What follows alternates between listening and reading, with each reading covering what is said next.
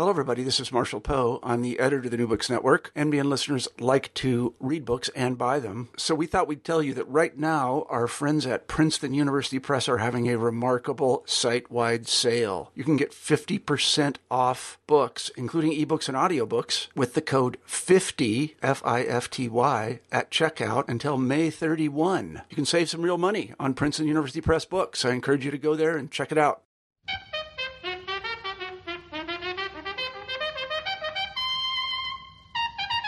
Hi, and welcome to the New Book Network podcast. This is Erin Free Smith, and today we will be chatting with Daniel Magaziner. He has written a new book called The Art of Life in South Africa through Ohio University Press. Welcome, Daniel. Thanks for having me. so, if I could get us started, um, first I would like to hear about your background as well as your background as it relates to the subject area. Um, the first thing I should say is that the book is also published in South Africa by the University of KwaZulu Natal Press. Oh, that's excellent. Thank want, you. I want to be sure to give them a shout out as well. So, my interest in this subject, um, and I take your question to be both general and specific. My interest in, in, in, South Africa and South African history began when I was an undergraduate. Um, I had gone to school as an American history major, but had become disillusioned with American history and un- somewhat uninterested in European history. and I was very fortunate that I was an undergraduate at Place with a really wonderful and rich African history program. And I started take African history courses towards the end of my sophomore year. And in my junior year, I took a course on the history of South Africa, which was a course that spanned the entire academic term. And it was an incredibly rich course that I found just very powerful. And I wanted to keep studying it. And in particular, within that, I was very struck by the study that we did of the Black Consciousness Movement, which was a political movement in 1970 South Africa, mm-hmm. best known for its um, leader Steve Biko, who was later killed by the apartheid government in 1977. And I was just fascinated by Black consciousness, which was something that seemed somewhat familiar to me, coming from the context of a very politically conscious community in Philadelphia during the time period when I had grown up. Um, and it was just familiar and fascinating. And it became the subject of my senior thesis as an undergrad, which in turn spurred on the idea that I could continue to study this fascinating subject in graduate school, um, which in turn led to it becoming the subject of my dissertation and of my first book, which was published um, by Ohio also, as well as Jacana in Johannesburg in 2010. Okay. Great. And how have you used this background into your professional life? How does this intersect?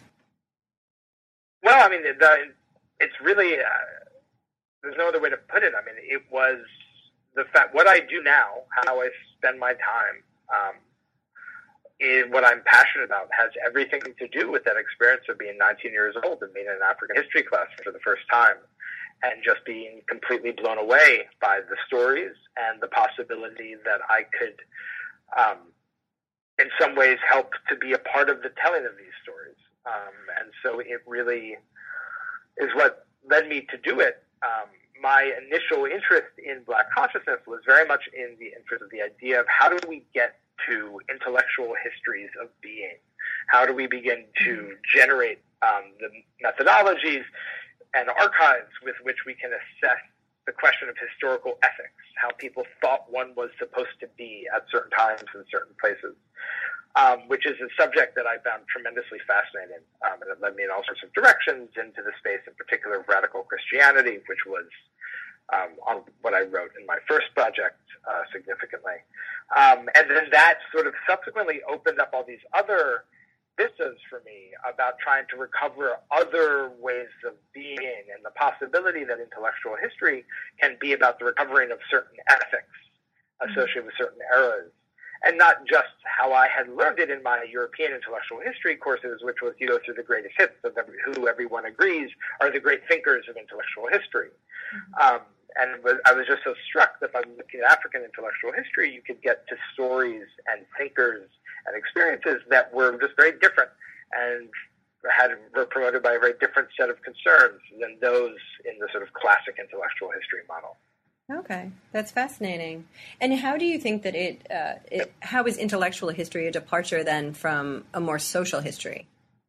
One thing that I kind of learned in graduate school, and, and this is very true, I think, when thinking about South African historiography in general, is that when I was in school, which was in the first years of um, the 2000s, the, the Africanist historiography had been was kind of haltingly moving away from the social history that had dominated mm-hmm. the field.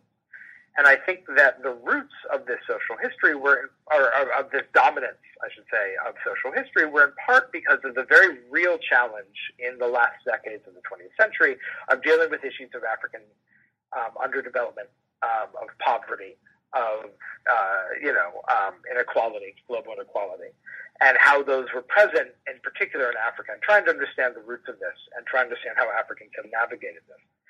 Um, and so social history had been a response to that. Now in South Africa, mm-hmm. this had an even more uh, clearer, I should say, a clearer political edge because in South Africa, social historians in the 1980s in particular had been critical in developing the sort of Marxist critique of apartheid, sure. denying the cultural particularities of Afrikaner nationalism and and you know what was called Christian nationalism as as the apartheid was known within South Africa, but instead looking at some what are the real after effects of the South African political economy, especially since the advent of industrialization in the late 19th century, that result in the South Africa we see today. And that social history was pointed because it was suggesting that there were things that needed to happen to transform South Africa that went beyond just ending apartheid segregation and apartheid law. Mm-hmm. Um, and that was just a very profound scholarship that had kind of, you know, um, a great effect in politics and in the South African Academy. But what I was struck by is it left a lot of stories untold because it tended to focus on the stories of workers, the stories mm-hmm. of peasants, whatnot, um, migrant labor, these sort of classic stories of the South African political economy. Um, what intellectual history and the black consciousness moment offered me, and which I think I'm still intrigued by, was it was a way of looking because their analysis, the analysis of the students and leaders who became over time known as the Black Consciousness Movement, their analysis suggested that the problem with South Africa was not necessarily a problem of political economy, even though they were very aware of all the ways in which the economy had been structured to favor um, white South Africans and but and the place the roles that black people were supposed to play within that. But rather, their critique suggested that there was an intellectual problem with the black community, which was that over the years of conquest, going back to the middle years of the 19th century, and then proceeding through the advent of apartheid, through events like the Sharpeville massacre in 1960, and so on and so forth, Africans, as they understood it, black people as they understood them, had lost their ability to see a future they lost their ability to have faith that they could be the authors of their own existence. And so black consciousness was calling people to a sort of intellectual responsibility. It wasn't about subscribing to the doctrines or dogmas of a particular political party, but rather it was this idea that you need to begin with yourself. You need to begin with this critical self-assessment of the ways in which you had been um, cowed by apartheid and white supremacy and how on the terrain of the self was to start the process of first self reconstruction and then would become community reconstruction and then in time it would be social and economic reconstruction. So it was very much about intellectual history. Um, and so in recovering that I, I thought that was was an interesting critique and complication of a political uh, of a literature focused on social history that tended to see movements only in terms of their maneuvering within the politics in South Africa, not so much this question of how individuals were called to responsibility through these ideas of consciousness. Mm-hmm. Um, this carries me then into my new project because it actually one thing that I was very struck by in studying Black consciousness was that most of the literature on intellectual history, whether in South Africa or elsewhere on the continent, tends to focus on resistance movements and political leaders. And to me, that is great. Um, we need to know those stories. We need to understand concepts, you know, figures like, you know, Nyerere and others. But there are other kinds of intellectual histories out there. And so I, over time, began to look away from the narrative of the struggle and try and see what other sorts of stories I could find. Okay. Not necessarily the stories of, of ordinary, everyday Africans, but sort of more exceptional stories? Well, I mean, it, it, I, I wouldn't put it exactly that way. I mean, I think that um, my main goal, but I'm, I'm still very interested in, is how otherwise unexceptional people make mm-hmm. sense of their time. Um, I think that that's a fascinating historical question, and I think that it's a it's a critical intellectual history question as well. Mm-hmm. Now, methodologically, that poses tremendous challenges because you don't usually have the ability to access your everyday, ordinary people. And in particular, you can access them. If you access them, it tends to be through these social historical methodologies, mm-hmm. Uh, which are sometimes more quantitative and sometimes they're through types, the worker, you know, the, the domestic servant, these sorts of things. Um, in terms of intellectual history, though, you have to kind of you're you're trying you need to access materials, and so um, some of my earliest training in in, in at, at, the University of Wisconsin, where my PhD was on the ways in which people had used um, oral traditions and other sort of exceptional stories to begin to make these arguments about political ethics going back into the deep past. And so part of what I'm interested in from Black consciousness to, to today is trying to figure out how we can access representative stories. Um, so not exceptional stories necessarily, but mm-hmm. finding stories that maybe are representative of how people thought at, at, at different times and places. Right. So I think that's an excellent seg into this book in particular. How did you go about finding your sources, and what were some of the challenges or surprises that you came up against? So this book does come kind of directly out of this critique that I had um, was beginning to develop about the practice of African intellectual history mm-hmm. and the ways in which it was tending to focus on only on well-known people, uh, which is, seemed to me to be in many ways replicating uh, European history, where intellectual history courses and, and, textbooks tend to focus on you know well-known thinkers at the expense of that more uh, of the sort of the idea of average thought, if we can say it like that. Mm-hmm. Um, and so when I was beginning to think about my next project, one of the things that I was very struck by about Black consciousness was um, in the 1970s, it had developed an aesthetics. It had developed an aesthetics of resistance that demanded that all artists, be they playwrights, poets, painters, whatever, be reflecting in their art on the necessity of struggle. Right. Um, black consciousness argued that everyone had to be for struggle. Mm-hmm. And if you weren't for struggle, you were irrelevant. And so I was, thought that was kind of interesting, and I wanted to read more about that. And as I learned um, that one of the things that I found very, very striking about it was that that idea that the only kind of good black South African art was political art was actually reflected in the historiography on African art in South Africa, where if what scholarship existed tended to focus only on the ways in which art could be read politically. And I saw that these two things they, they, were so familiar to each other, I began to wonder whether or not black consciousness, one of the ways in which black consciousness was most successful was in its insistence that black people reflect on politics alone so much so that art historians had kind of imbibed that idea and were only using that lens to look at African art. So I began to wonder what other ways of interpreting African art were out there. Um, and so I was trying to read, and I went. I had a leave, and I was in South Africa, and I was kind of poking around in in uh, newspaper archives and meeting artists, and poking around in museum archives, Mm-hmm. And I was having a very hard time finding anything that would give me purchase because one of the problems with studying art is that, especially the visual arts in South Africa, what I was really interested in were the voices of artists. But what I saw were that in the archive, those voices tended always to be mediated by white reviewers.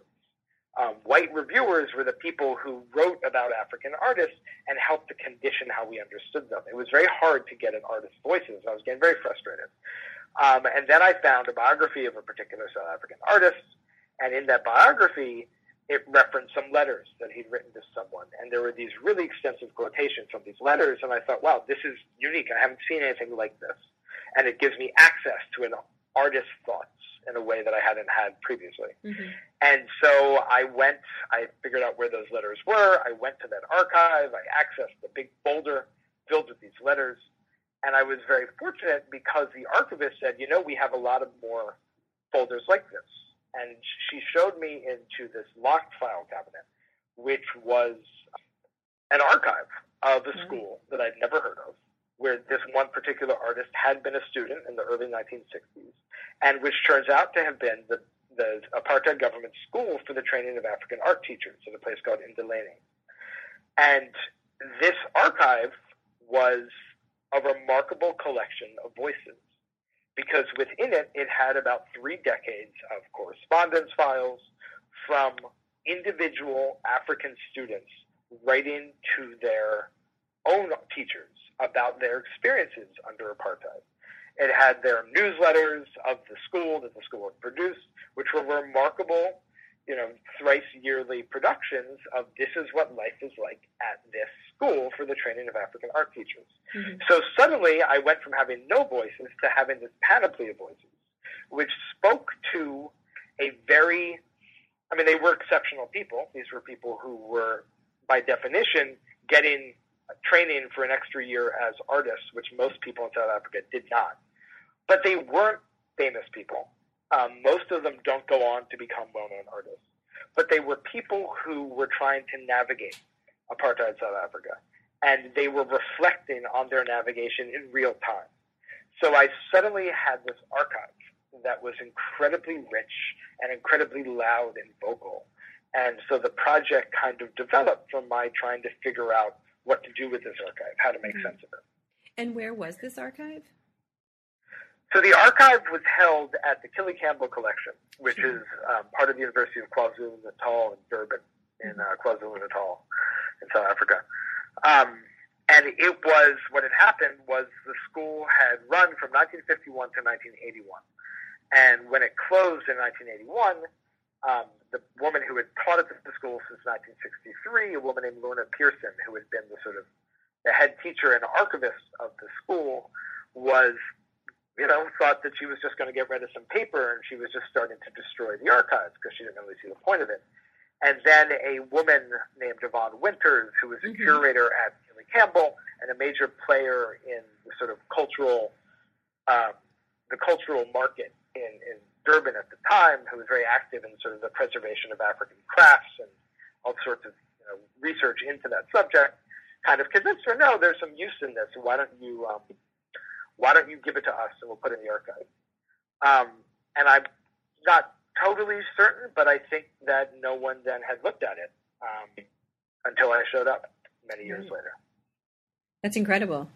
Um, and did you were you able to sort of corroborate the story or the story of this archive in any other historical repositories in like the the Durban archives or any other places? Were you able to find other evidence of this school?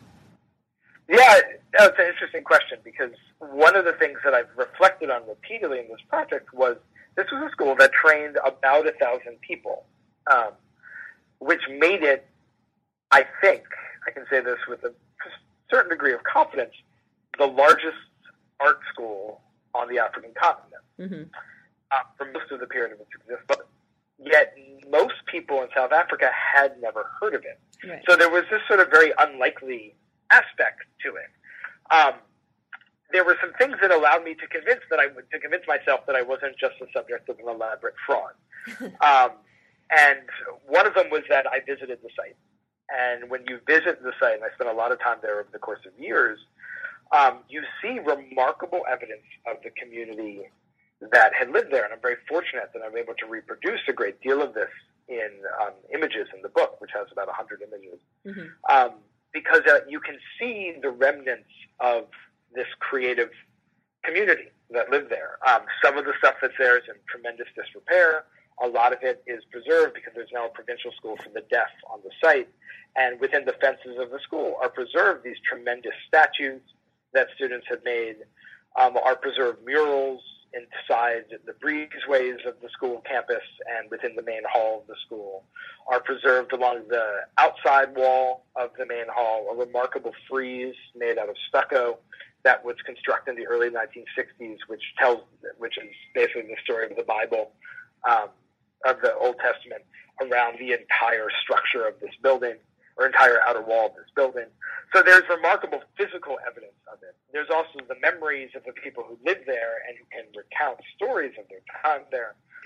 And then I was able to use contacts and connections, and I got a great deal of help from some remarkable academics who've been interested in this place um, for different reasons and different, you know, interested in different parts of the story, but who were able to help me, who were able to help me find former students who could tell me about their experiences at the school and who could share their own archives of their time at the school with me.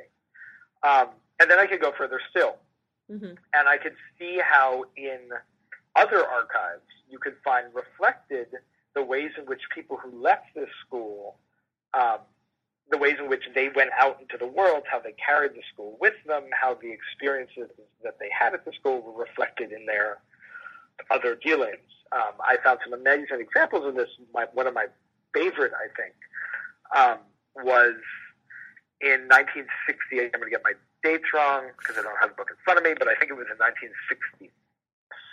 I want to say um, the main newspaper, the largest circulating newspaper for Black people in Johannesburg, the World, published a scathing review of a drawing that was done by a South African artist named Dumile Feni, who went on to become quite famous, in, but at this point was very unknown.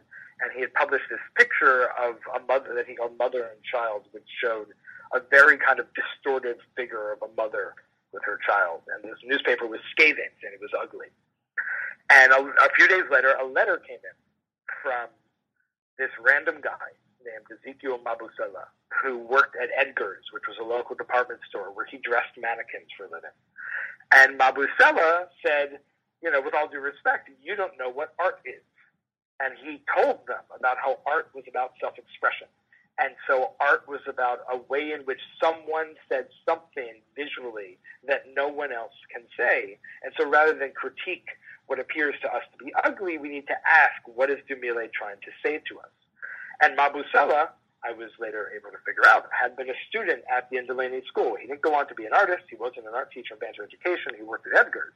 But he had carried with him some of what he had learned there about what art was, enough so that he was motivated to intervene in mm-hmm. this newspaper's put down of someone who perhaps he considered a fellow artist and his portrayal of a mother and child. So there was, and that was just one of, I found numerous pieces of the stories of Ndaleni people out there in the world during this time period, which allowed me to kind of read back into their archives and figure out what they had done to put them in that position ultimately, where they can intervene, like Mabusela had with this, this anecdote with the World newspaper. And how did they see themselves? Post experience. I mean, if this was a school that was built out of the Bantu education system, which was meant to keep Africans down and keep African thought to a minimum, how how did they feel of themselves when they were in the system? Or or was it just a escape from their normal lives? It's hard to generalize. Um, there certainly was some of that. Um, most so the way that the system worked was that most of the, it was not an art school per se, although during its early years in the 1950s, the teachers had been trained artists, many of whom had gone to art school in the UK, and who were kind of using this, the advent of this Bantu education art school, the fact that it existed, to try and train artists. Uh, but during most of the school's existence from the 1960s to the 1980s, once this woman, Lorna Pearson, takes over, the school is to train art teachers explicitly. Mm-hmm. So what this means is you get a, a variety of different people who come to the school. For some of them, they're teachers. They've already been teaching, and there are some people who've been teaching for a very long time. And the way it worked was that the only way you could get a raise or one of the ways you could get a raise in Bantu education was to go into a specialist course to get a certificate, and then you could qualify for a higher a higher a higher wage. So some people just did that because it was a way to get you know a higher wage. Some people went because teaching in Bantu education schools, because they were, as you described them, you know, very much training for second class citizenship. The schools were a very unpleasant place to teach. Um, they were overcrowded, they were poorly resourced, and so on. So for many teachers, the idea of going to Ndaleni, which was not a particularly nice place to live because it was an old and very dilapidated mission station, but it was a tremendously beautiful place Um, it was in the Natal Midlands. It was in a, uh, up on a hill. It had wonderful vistas. It was very different than the townships outside mm-hmm. of Joburg and other major cities where most of these people tended to be teaching during this time period. So for them, it was this opportunity to get out for a year, to have a year where they could do something else. For others, though, these were people who felt themselves compelled to create. And there were no other art schools for black South Africans in the country at the time. There were a couple of well known night schools that had been kind of written about a great deal in the literature on, on African art in South Africa.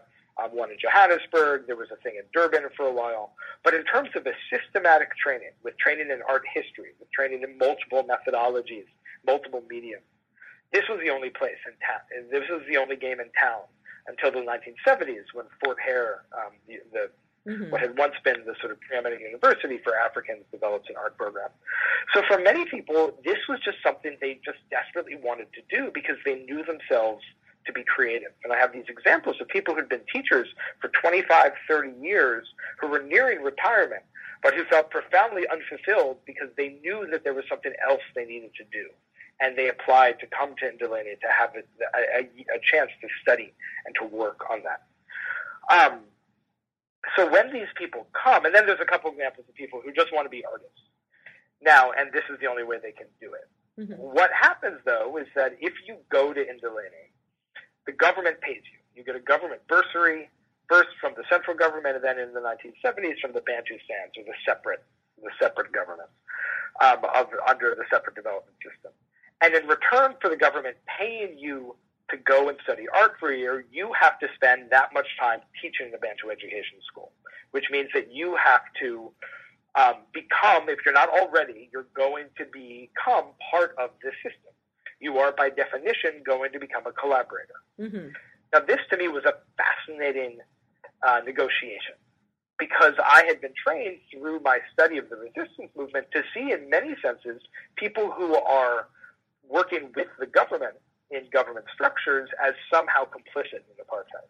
But these were people whose motivations were multiple, and that didn't really, and that idea that you know, if you're working with to, to, to advance the goals of the apartheid government by participating in the system, that you are um, sort of morally suspect or ethically suspect in some way.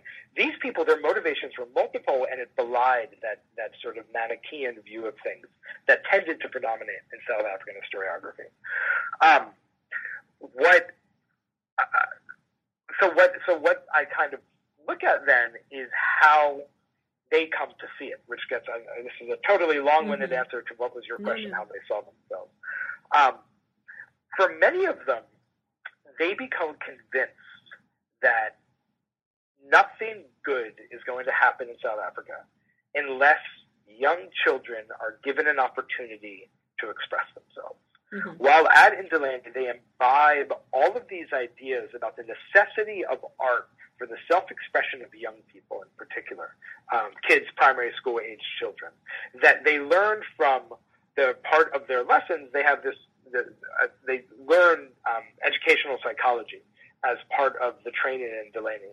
And this educational psychology that they learn actually has roots going back to the interwar period and to progressive theorists, people like John Dewey and Herbert Read and various others who had developed this idea during the 1920s and the 1930s that art was essential to human development.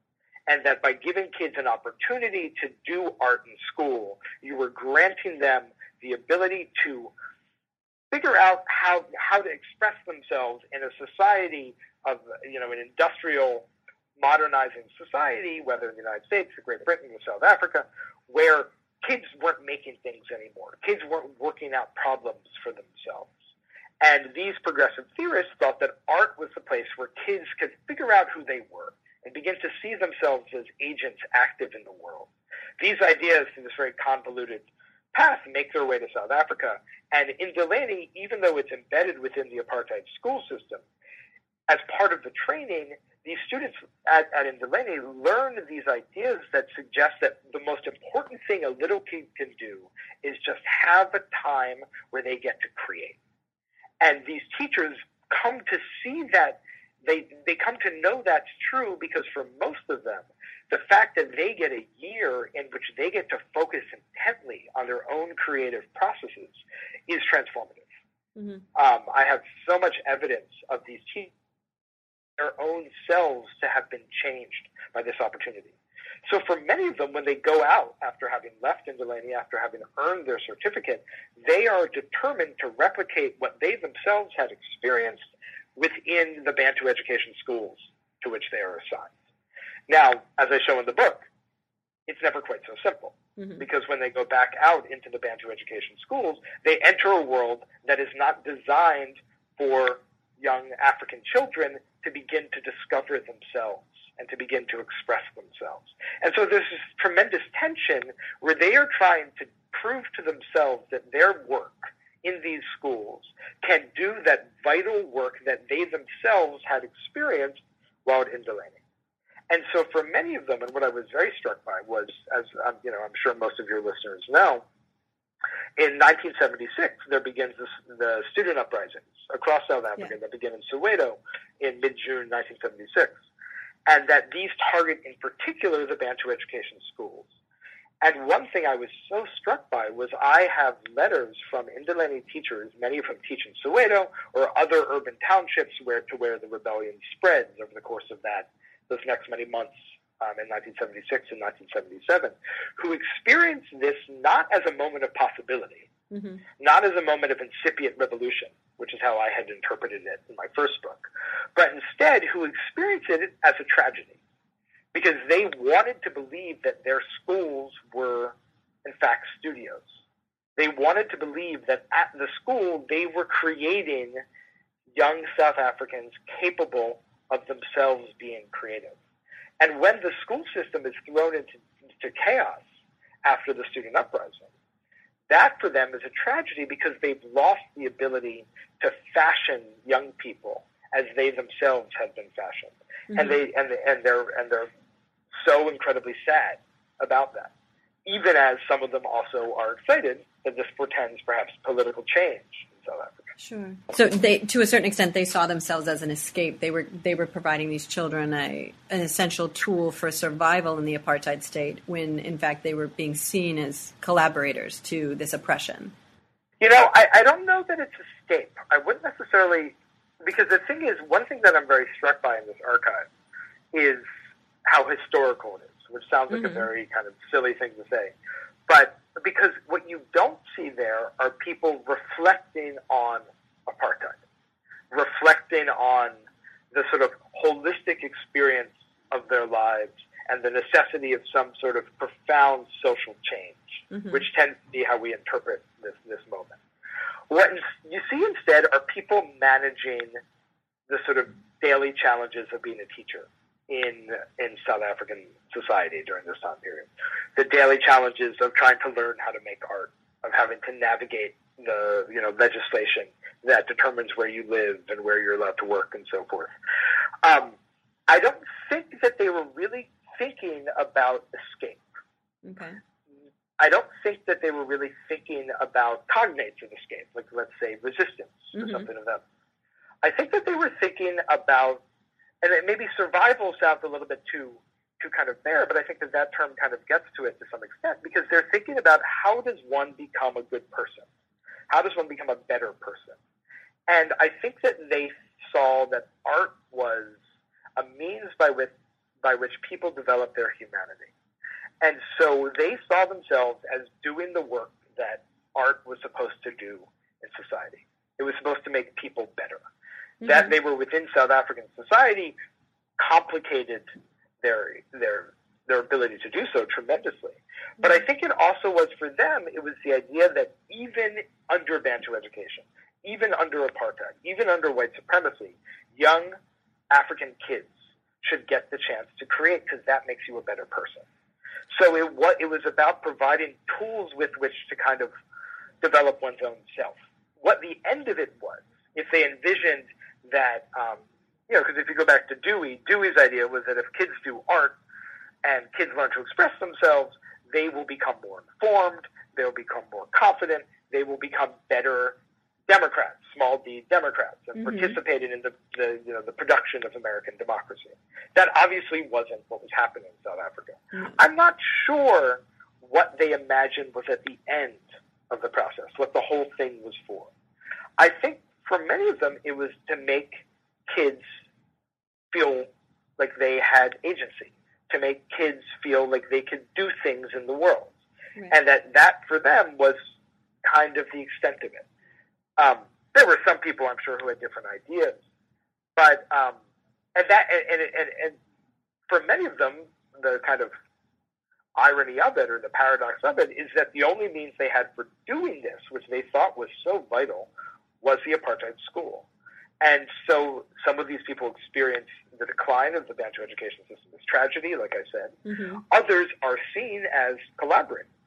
Um, and the best example of this I have in the book is a particular teacher who went on to become a principal, who was a very dedicated art teacher, who, as these school protests had spread across the country, ended up actually being stoned to death by his students in 1980 um, in this terribly dramatic and traumatic episode.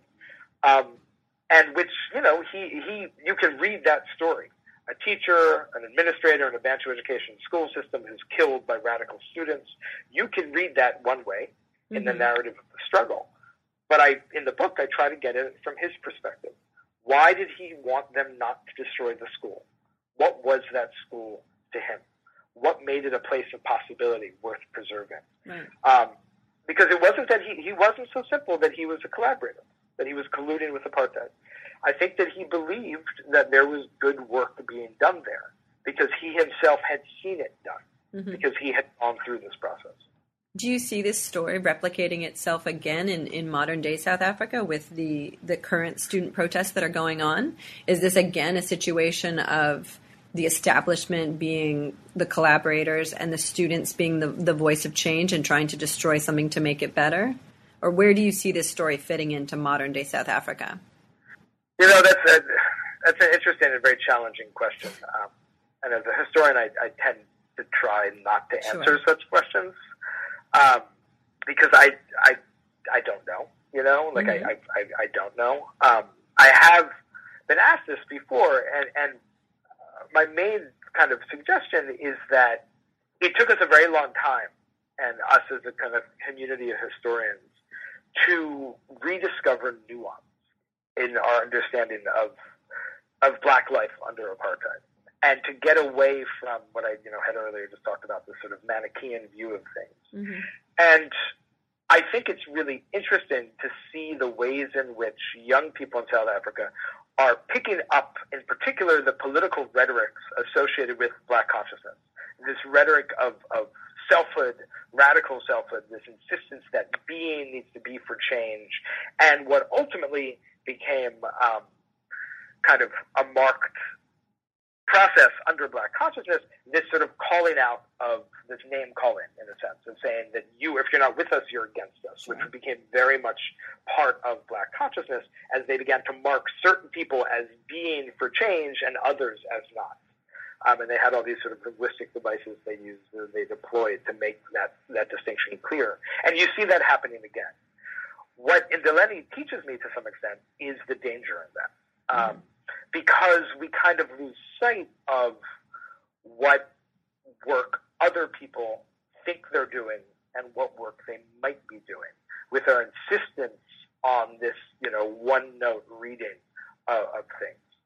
Um, now, that is not to say that I'm like, you know, saying, well, therefore we should have kept the statue of Cecil Rhodes up. Cecil Rhodes was doing good work in South Africa. That's not what I'm saying. Mm-hmm. Um, but what I'm saying instead is that when we get into these much more sharply politicized moments, um, there is a loss of nuance. And I think what I'm trying to do in this book is to restore some element of, or to recover, I should say, Sure. um, an element of nuance. Because I think one of the, the things that I, I'm struck by, and this gets to our, you know, one of where we kind of opened this conversation, this question of representative stories versus exceptional stories. Um, for all of the focus on black consciousness, for all of the fame of its um, of people like Steve Biko and many others who, who are still very active in South African politics today and who exist to inspire this new generation of student activists. Um, they were a relatively small minority within the black South African community. Um, the vast majority of people navigated the terrain of their existence differently than did activists. Now, activists were very loud and very vital, and we tend to focus on them for very good reason, because they are the people who imagined futures and moved society to that future, and we can learn a great deal from them. Mm-hmm. But still, that was relatively uncommon. Much more common, I think, were the ways in which people did what they could to navigate their circumstances and were less focused on the future, this sort of un, this imagined future beyond the end of apartheid, which is where black consciousness lived. But instead, we're focusing on the ways in which they could deal with their present. Um, mm-hmm. And I think that that is that we can kind of talk about black experience in South Africa in such a way is is revealing because we tend not to think of that time period as being a place where you could see such survival strategies and navigation in ways that are also very ethical, um, that weren't about personal gain, but were about trying to live a good life. Um, just a different sort of good life than that lived by famous activists, people like Steve Biko and others. And I actually think that in some ways that actually makes the story bigger than South Africa mm-hmm. because that's what most people do. Most people don't make dramatic change most people don't envision the system that exists outside of the system in which they live. Most people work within the system and do what they can to make their lives better, to live good, ethical lives with whatever circumstances they have. Um, and so it strikes me that Black Consciousness um, I found to be a very romantic story, whereas Ndaleni I find to be a very human story. And so at any moment of, of, of political, you know, fire like we see now, um, you wonder about the human stories and the sort of quieter stories that aren't being told. Sure. So, what do you think? What is the next step from here? Where does this research go? Well, it's interesting. I mean, I've kind of struggled with that. I, I Ndaleni was um, an incredible gift mm-hmm. to me as as a, a historian um, because the archive was so compelling and the stories you know, I, I've only kind of touched the tip of them um, in this conversation. They're just stories that are just overflowing with humanity. Mm-hmm. Um, and that's the kind of history that I am and that I like. And so it, um, it, you know, there's like a little bit of mourning now that the story is told, that the book is out there. You know, I feel like I've, I've done what I can with it. Um, mm-hmm. And so it's kind of time to move on.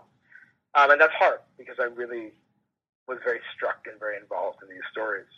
Um, one of the things that I've actually kind of ironically become interested in was there were some people within the Ndaleni system, which I include, you know, the people who go to the school and then go out and don't change Bantu education, don't rebel against it, but try to work within it.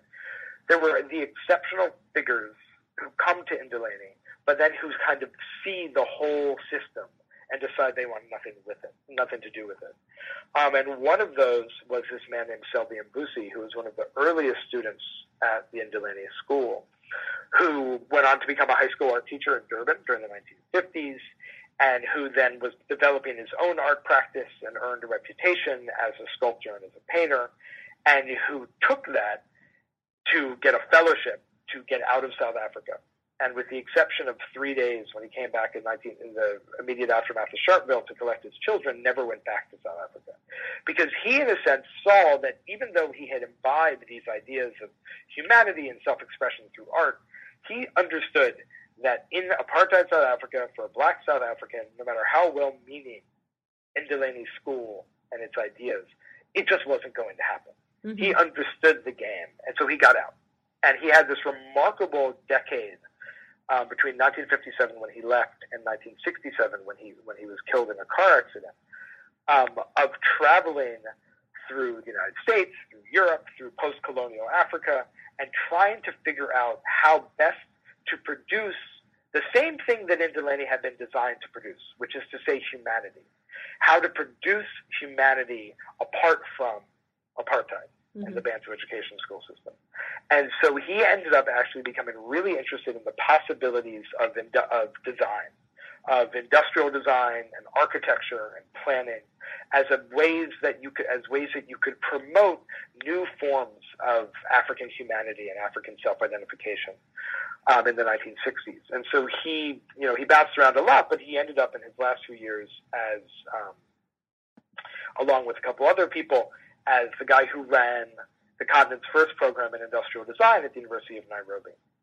And they did, I've been working through his archive and spending time in Nairobi and talking to students of his and seeing this remarkable moment of this guy who basically was utopian in his thinking, who had come from a context that was very pragmatic and realistic and had instead developed a form of utopian engagement that wasn't revolutionary, wasn't politics in that sort of classic South African sense, but it was about how we can apply these ideas about African creativity um, and the material world, the ways in which people live in conversation with the material world, better to create more humane ways of living and creating in post-colonial Africa.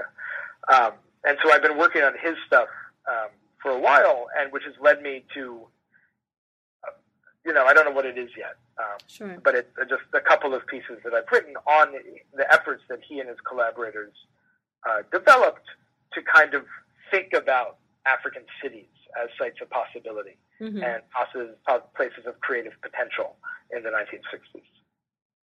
That's fascinating. Well, hopefully you'll be able to turn that into another large piece of scholarship. We shall see. Yeah. Shall see. yeah. Well, um, we are just about reaching the end of our time. Is there anything else that you'd like to leave us with here? Favorite stories or anything like that out of the book or out of your research? I mean, I feel like at this point, I just I would just like, you know, say like, go buy my book. Um, but I'm not allowed to well, say and, such a thing. And honestly, no, no. I mean, that's actually a good point. I mean, where do you think that your book fits in to um, the university setting, or or who do you think this book belongs to? Who who should be reading this book? You know, it's it's an interesting question. I mean, on the one hand, it is of interest to South Africans. Mm-hmm. Um, it is of interest, I think, to people who, you know, there's a lot of stories of the ways in which people lived under apartheid and the ways in which they navigated that terrain. There are a lot of stories that we just don't know because there has been this tendency to only tell certain stories about that era.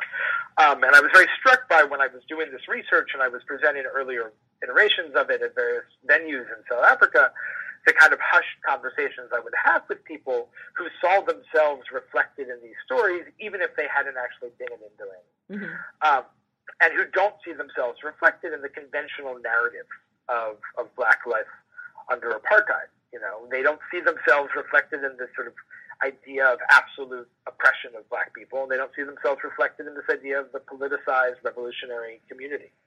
Um, they live different lives, and so you know, I think that that presents a challenge. It presents a challenge to South African popular memory. It presents a challenge to the historiography, and uh, hopefully a kind of know, uh, an opportunity to kind of explore different stories outside of some of our set narratives. So I'm very excited that it's being published in South Africa. I think that's, that's you know part of why I do what I do is because I just mm-hmm. I, I you know I, that's just the audience I'm most excited about, and and the good thing there is that it won't just be read in universities, but it will be sold in bookstores, and hopefully mm-hmm. some people will encounter it. Um, in the U.S., I mean, it's I think that historiographically, it's an odd little book. Um, I, I have to be, I have to own that. Um, it's about a very small school and a relatively small community, and it doesn't make, it doesn't. I don't have any illusions that it actually is going to revise in a fundamental way um, our idea about the social history of South Africa. But I think that it does suggest the possibilities of there are small stories that we can tell, and that if we are fortunate as I was to find these archives, there are these small stories that can act as a tremendous prism that can show us so much about how society functioned and about the ways mm-hmm. in which people functioned within that society that are, are revelatory. And I mean, I guess, and so I mean, obviously, like there's a typical academic audience, but it, it is to me um, about the possibilities of history writing, about the possibility of what I'm, what I think historians, you know, don't do enough, which is to go back to the past and to restore past possibilities um, through our, our methods. Um, I mean, I guess if I if I had to kind of come up with one story that captures this, and I think this is the last story within the book, is about a particular teacher who kind of gave me the title of the book. Um, it was this guy named Benedict Flamini, who um, had been a student in, 19, in 1960 and then wrote multiple letters a year to his teachers at in mm-hmm. Ndaleni until the school closed in 1981. And in the letters, you kind of see this fully realized person who's very frustrated because he wants to be an artist and no one takes him seriously. And to be perfectly honest, they shouldn't because he's not very good. Like I have an archive of his works, and they're okay, but they're not great. But he and he's very frustrated because no one takes him seriously. But he keeps at it, and he is tremendously successful in other ways. He's a really good teacher. He wins all these awards for his biology teaching. He's promoted. He becomes first an assistant principal, then a principal of his own school. He gets married. He has kids. He has a house. He's happy. Mm-hmm. Um, and he writes to his teacher at one point he says, you know, there has been no progress in my art, but there's been tremendous progress in the art of my life. And I just think there's something so beautiful about that because South African historiography doesn't really have a category for this guy. It's not fair of us to say, because he's a successful teacher and administrator in Bantu Education, that he was a collaborator. That's not fair. Right. But he wasn't an artist, and he certainly wasn't resisting the system. Instead, he was living, and he was trying to live consciously and creatively and artfully and joyfully. And I think he does. Mm-hmm. And I, um, I found that to be profoundly moving in its sort of basic humanity. And I, I tried to, for years to find him. I never did find him. Um, and I think at the end, I'm, I'm, I'm, I'm almost happy about that um, because I then I don't have to know really what he was thinking. Mm-hmm. Instead, I can just look at what he left behind. I can read his archive, and I can imagine him to have been satisfied. And I think that him satisfied, there's something very profound in that. Sure. Well, and in that way, he was going against the system because he he did carve his piece of the world.